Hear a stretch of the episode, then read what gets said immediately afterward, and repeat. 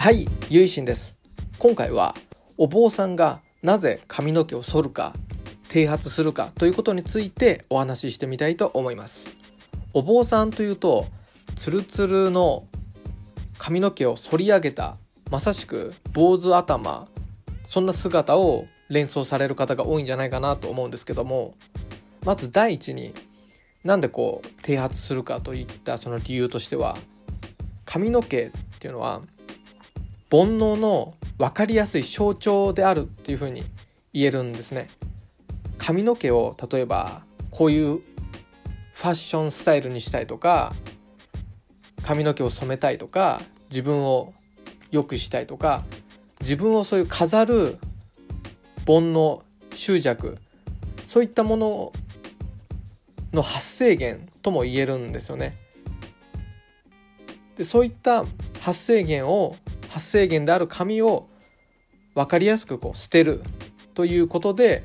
自分は世俗から離れて出家の道に入りますという一つのアイコンとして、出家者の証として髪の毛を手放す、執着から離れるということで、髪の毛を捨てる、髪の毛を剃る、剃髪するっていう風になったっていう風に考えられますね。で、ここで大事なのが、出家者の姿を表しているのが剃髪の姿っていうふうに言えるっていうことなんですね。で、ところで日本の浄土真宗のお坊さんは、ほとんど髪の毛を剃ってる方がいないと思います。伸ばしてる方が多いんじゃないかなと思うんですよね。で、僕も剃ってはいないですね。短髪です。で、これはなんでかっていうと、浄土真宗は出家をしてるからとか、自分は在家だからとか、そういった立場の区別を超えた阿弥陀仏という仏様の救いを信仰している宗派だからなんですね。髪の毛を剃っている、つまり出家している、仏道修行を実践している、そういった人しか救われない道ではなくて、出家していない在家の人でもそんなの関係なく救ってくださるというのが阿弥陀様の慈悲なんですね。で、つまり出家してるかどうか、剃髪してるかどうかということは、阿弥陀様の救いには全然関係がないことなんですね。あんたはあんたのままで、そのまんまでいいっていうのが阿弥陀様の眼差しですから、それで僕たち浄土真宗の人間は、そういった阿弥陀様の光に包まれているっていう、阿弥陀様の願いをいただいているっていうところに立っているわけですから、髪の毛を剃ってもいいし、剃らなくてもいいという基本的な立場があるんですね。で、それもあって浄土真宗のお坊さんっていうのは髪の毛を剃ってないっていう方が多いです。また、お坊さんとしての立場も、他の日本仏教の諸宗派の方とは、お坊さんとはちょっと浄土真宗のお坊さんは違うんですよね。他の宗派のお坊さんは一般の信徒さんを教え導くっていう、そういった存在、導師、導くお師匠さんですね、導師としての役割を持った存在なんですね。しかし浄土真宗のお坊さんっていうのは、あくまでも一般の信徒さん、つまりご門徒の集団の中の一時のリーダーっていうような感じなんですよね。集団のまとめ役として儀礼やお説教をする、そういった立場だと思っていただければ分かりやすいかなと思うんですけども、つまり特別な立場にいるんじゃなくて、あくまでも同じ人間の中で、その中で儀礼を執行したりとか、そういった役割を担当しているのが浄土真宗のお坊さんということになります。浄土真宗はあくまでも在家仏教なんですね。特別な宗教者であるから救われるとか、宗教者だからみんなを導くんだっていうことはなく、みんな平等に阿弥陀様の救いを受け取る。お互いがそういう水平の立場に立った存在同士っていうことになります。それで話をちょっと元に戻すと、お坊さんが剃髪する理由の一つ目が煩悩を手放す、その象徴としての姿、出家者としての姿で、もう二つ目が、これがかなり現実的っていうか単純なことで、世俗の人間もしくは他の宗教、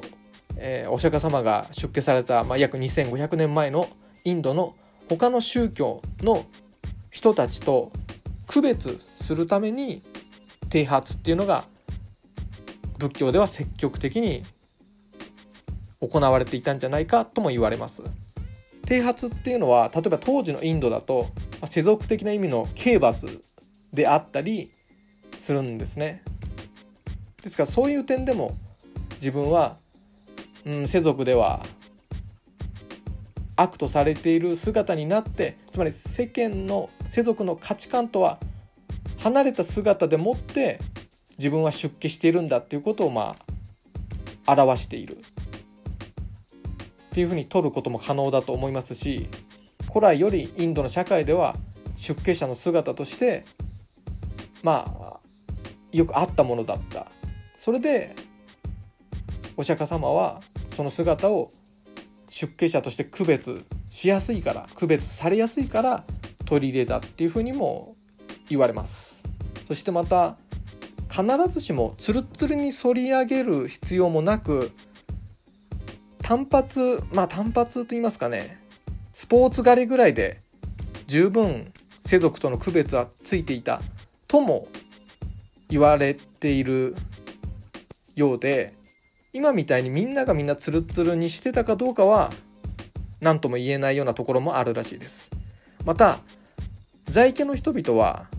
出家したお坊さんたちに供物を捧げる、お布施ですね、食べ物とかを施す、供養するっていうのは、今だと亡くなった人に対しての行為に思われがちですが、生きてる人にも使われる言葉で、その方を敬うという、そういった意味になります。そうした出家者の方を供養する、布施するっていう、そういう在家の人たちがパッとすぐに、この方は出家されているお坊さんだっていうことを分かってもらうためにも剃髪して、その姿形を在家の人とは異なるようにしていたっていう考え方もあるみたいですね。そして在家の人々はそういうお坊さんとか修行者に布施をすることで功徳が得られるっていう考えがあるんですね。これは今のインドとか南アジアの仏教でも根付いている考え方なんですけども、昇天思想っていって、生まれる天って書いて昇天で、昇天思想で、これは宗教者に施しをすると功徳、宗教的なご利益が自分に溜まっていって、亡くなった後天の世界、きらびやかな神々の世界に生まれることができるっていう考え方があって、でそういった信仰をもとに布施行為っていうのも行われていて、そういった布施行為の基準、誰にお布施をするか、修行している僧侶の方にお布施をしたい、そしたら自分の方にも功徳がリターンしてくるからといったところで、布施する対象、お坊さんは誰かっていうのをパッとすぐ見て分かる、一目で分かるっていうためにも剃髪っていう姿が有効だったんじゃないかと。そして剃髪することでお坊さんはお布施を受けることができるし、在家の方は功徳を得ることができる、お互いにとって、ある意味ウィンウィンな関係を築きやすいっていうことで、出家者の剃髪姿っていうのは定着していったんじゃないかなと思います。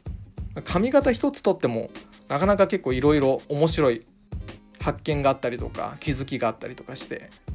ぜひ皆さんもちょっと疑問に思ったりしたことがあったら気軽に近くのお寺さんとかに訪ねてみるっていうのもいいかもしれませんね。それでは最後までお聞きくださりありがとうございました。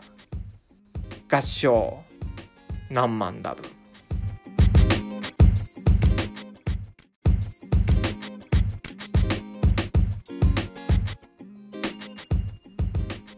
この番組では皆様からのご意見、ご感想、トークテーマのリクエストを募集しています。宛先は概要欄にある僕の Twitter アカウントまでリプライやDM でお待ちしております。